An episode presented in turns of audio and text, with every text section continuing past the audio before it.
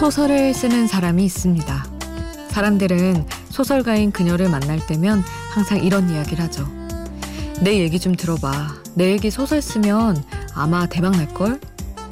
그때마다 그녀는 늘 이렇게 답합니다. 그럼 그건 네가 써야지. 작품이란 결국 그 사람의 삶에서 나온다고 믿기 때문이죠. 나의 삶을 소설로 쓰면 어떤 이야기가 탄생할까? 괜히 혼자만의 상상에 젖는 밤입니다.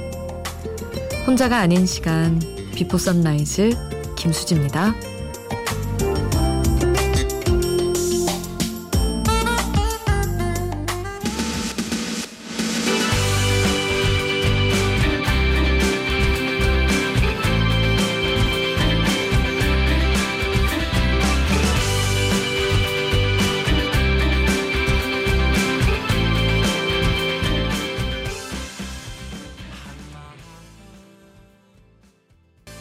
언니네 이발관의 순간을 믿어요. 함께 했습니다.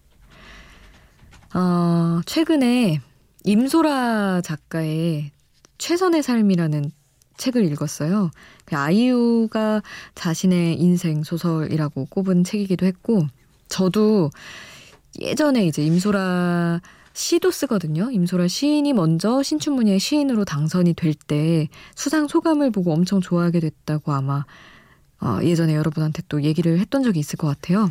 2016년인가 5년인가 하여튼 근데 그 책이 이제 뭐 언급도 되고 해서 봤더니 작가가 자기가 어, 자기를 항상 괴롭혔던 악몽에 대해서 풀어낸 소설이다 이렇게 얘기를 하더라고요. 근데 그게 정말 여중 여고생들 겪는 진짜 예민한 시기에 막 멀어졌다가 가까워졌다가 막 싸우고 복수심에 불타기도 했다가 근데 이유 없이 서로를 등지게도 되고 뭐 하여튼 엄청 복잡한 감정을 작은 사건 하나하나를 연결시켜가면서 쭉 풀었는데 되게 이게 소설인가 현실인가 헷갈리더라고요. 그 악몽이라는 표현 자체가 작가에게 실제로 일어났던 일인가 아닌가. 뭐 그걸 구분하라고 소설로 완성을 해서 낸 건 아니겠지만, 아, 어쨌든 뭐 설정은 새로 한 것들이 있겠지만 이런 류의 일을 겪었겠다라는 생각을 하게 되고 저도 어린 시절에 정말 정말 별거 아닌 일로 막 엄청난 복수심도 느꼈다가 엄청난 사랑을 느끼기도 했다가 뭐 이런 것들이 생각나서 되게 마음이 막 복잡해지더라고요. 소설, 나의 삶 이런 걸 생각하다 보니까 딱 그 책이 생각이 났어요. 조금 우울하긴 한데 그만큼 감정선이 되게 잘 풀어져 있다고 느꼈거든요. 그래서 혹시 그런 예민한 어떤 감정에 대한 글 좋아하시는 분들은 한번 보셔도 좋을 것 같습니다. 갑자기 책 소개로 구구절절 시작을 했네요. 여러분의 이야기는 샵 8000번으로 함께 해주세요. 짧은 문자 50원, 긴 문자 100원이고요.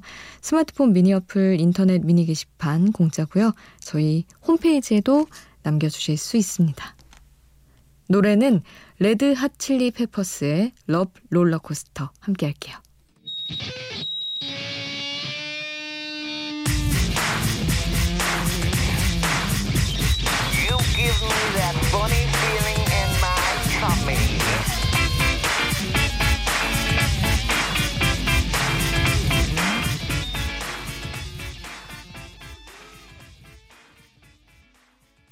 Red Hot Chili Peppers의 Love Rollercoaster 함께 하셨습니다.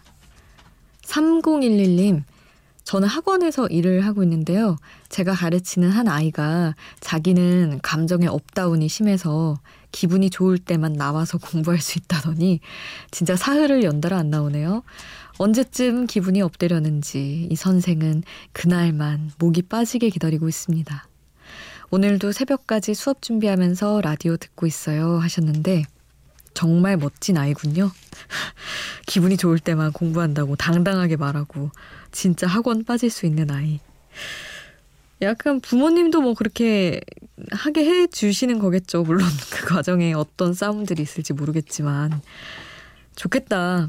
저도 기분 좋은 날만 출근해서 일할 수 있으면 참 좋겠네요. 근데 사실은 안 좋을 때 나와서 일을 해야 잊히는 것도 있긴 하고 뭐 어쨌든 합리화하는 걸 수도 있지만 아 어쨌든 아이가 너무 부럽네요. 감정에 솔직한 거. 아, 옥수 사진관 피처링은 바버레츠의 안신의 12월 듣고요. 폴킴의 모든 날 모든 순간 이 곡도 함께 할게요.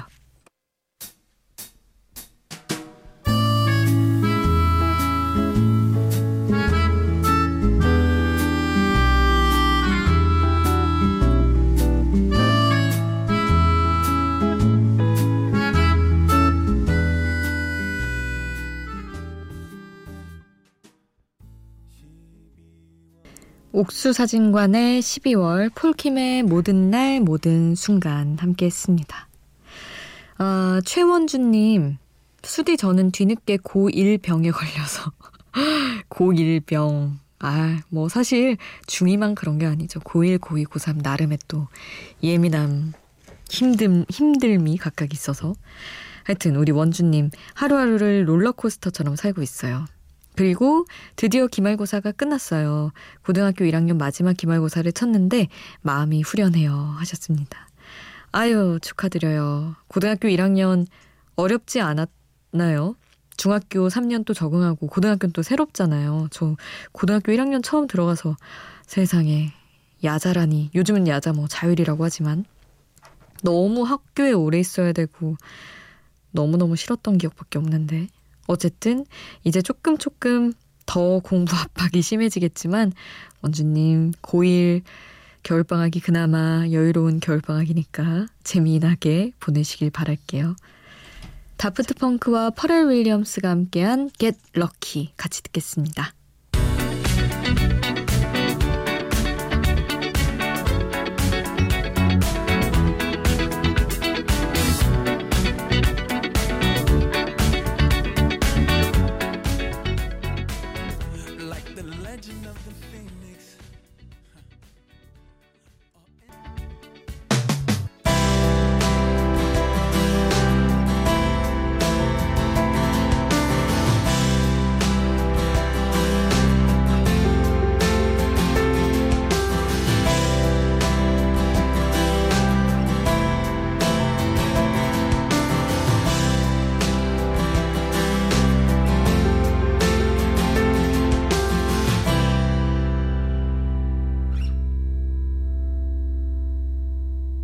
비포 선라이즈 김수지입니다.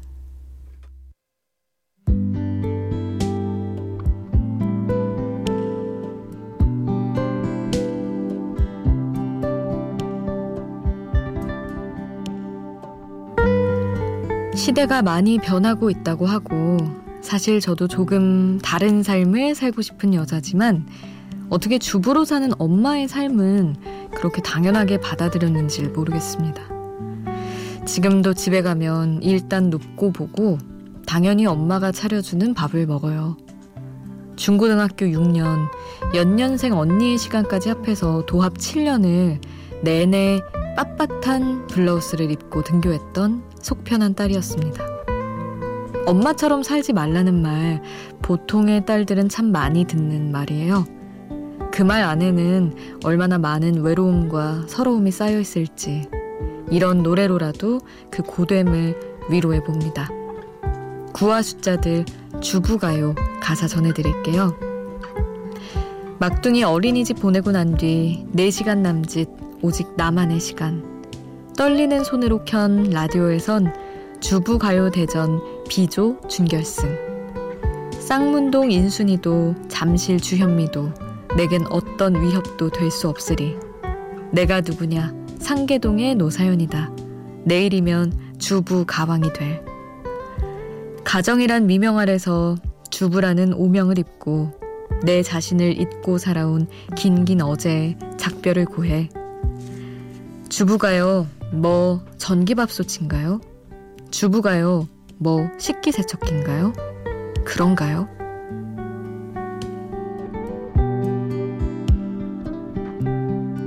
막둥이 어린이집 보내고 난 뒤 내 시간 남짓 오직 나만의 시간 떨리는 손으로 켠 라디오에서 주부가요 대전 비조준 결 구와 숫자들의 주부가요 함께 했습니다.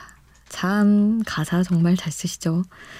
주부가요 그 제목 그냥 진짜 주부 가요이기도 하고 주부 가요 뭐 전기밥솥인가요? 이렇게 하는 말이기도 하고 잘 쓴 것 같아요. 이 가사를 쓰기 위해서 건너 건너 직접 들어보니 정말 많이 그러니까 남자 그 송재경 님이 썼으니까 가사를 정말 정확히 주부로서 느끼는 뭔가를 쓰기 위해서 되게 조언도 많이 듣고 그랬대요.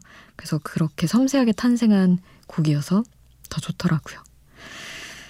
어, 이어서 하림의 초콜릿 이야기를 먼저 듣고 윤하의 우산을 이어서 듣겠습니다.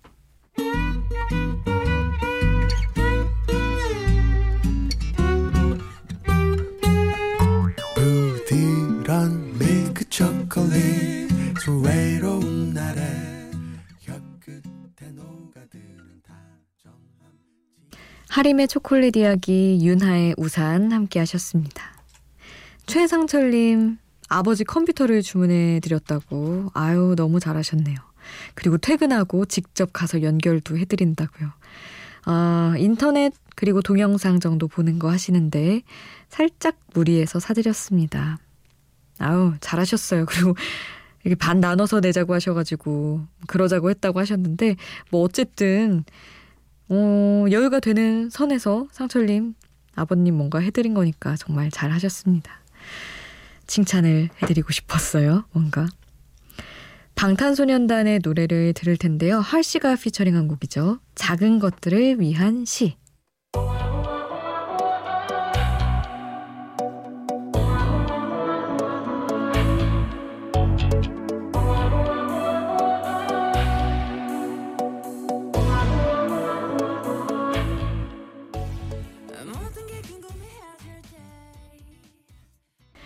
방탄소년단의 작은 것들을 위한 시 함께 하셨습니다.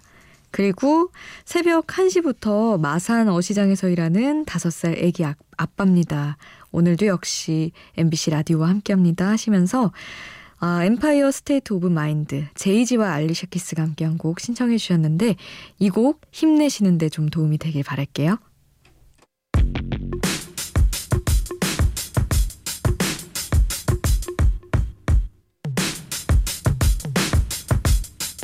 Yeah, yeah, I'm out at Brooklyn. Now I'm down in Tribeca, right next to the Narrow. But I'll be hood forever. I'm the new Sinatra. And since I made it.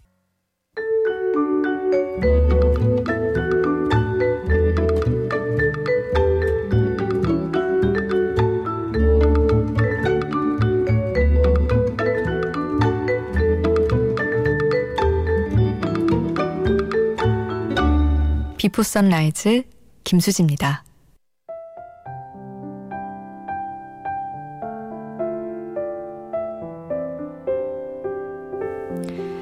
최문아님, 맞벌이라 아이들 맡겨야 돼서 장모님 댁 근처로 이사 왔더니 출퇴근 시간이 너무 길어졌다고. 이렇게 사는 게 맞는 건가.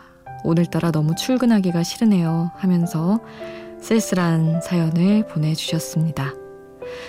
아휴, 정말 늘 곁에 있으면 너무 좋을 텐데, 그럴 수 없다는 게 너무 마음이 아플 것 같아요. 그리고 아이들도 서운해하고, 그래도 어쨌든 그렇게 견뎌야 되니까 참 노래로라도 허전한 마음 좀 달래실 수 있었으면 좋겠습니다. 오늘 끝곡은 장미여관의 퇴근하겠습니다. 남겨드릴게요. 지금까지 비포 선라이즈 김수지였습니다.